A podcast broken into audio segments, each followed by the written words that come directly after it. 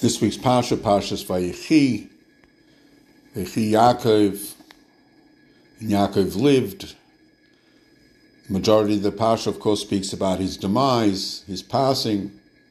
Well known the question, so why the Parsha called Vayechi?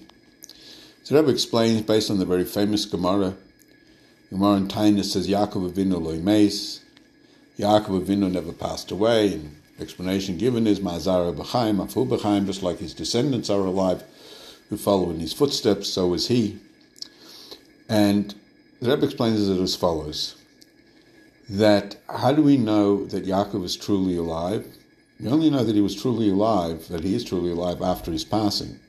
That even though after his passing we then had the Shibud of Mitzrayim, and we had a situation where we were supposed to be told when Mashiach is coming, and that was taken away from us. And all of the tzaras, and we are still acting and living a life that is consistent with that of Yaakov Avinu, then we know that Yaakov Avinu is chai, truly is alive.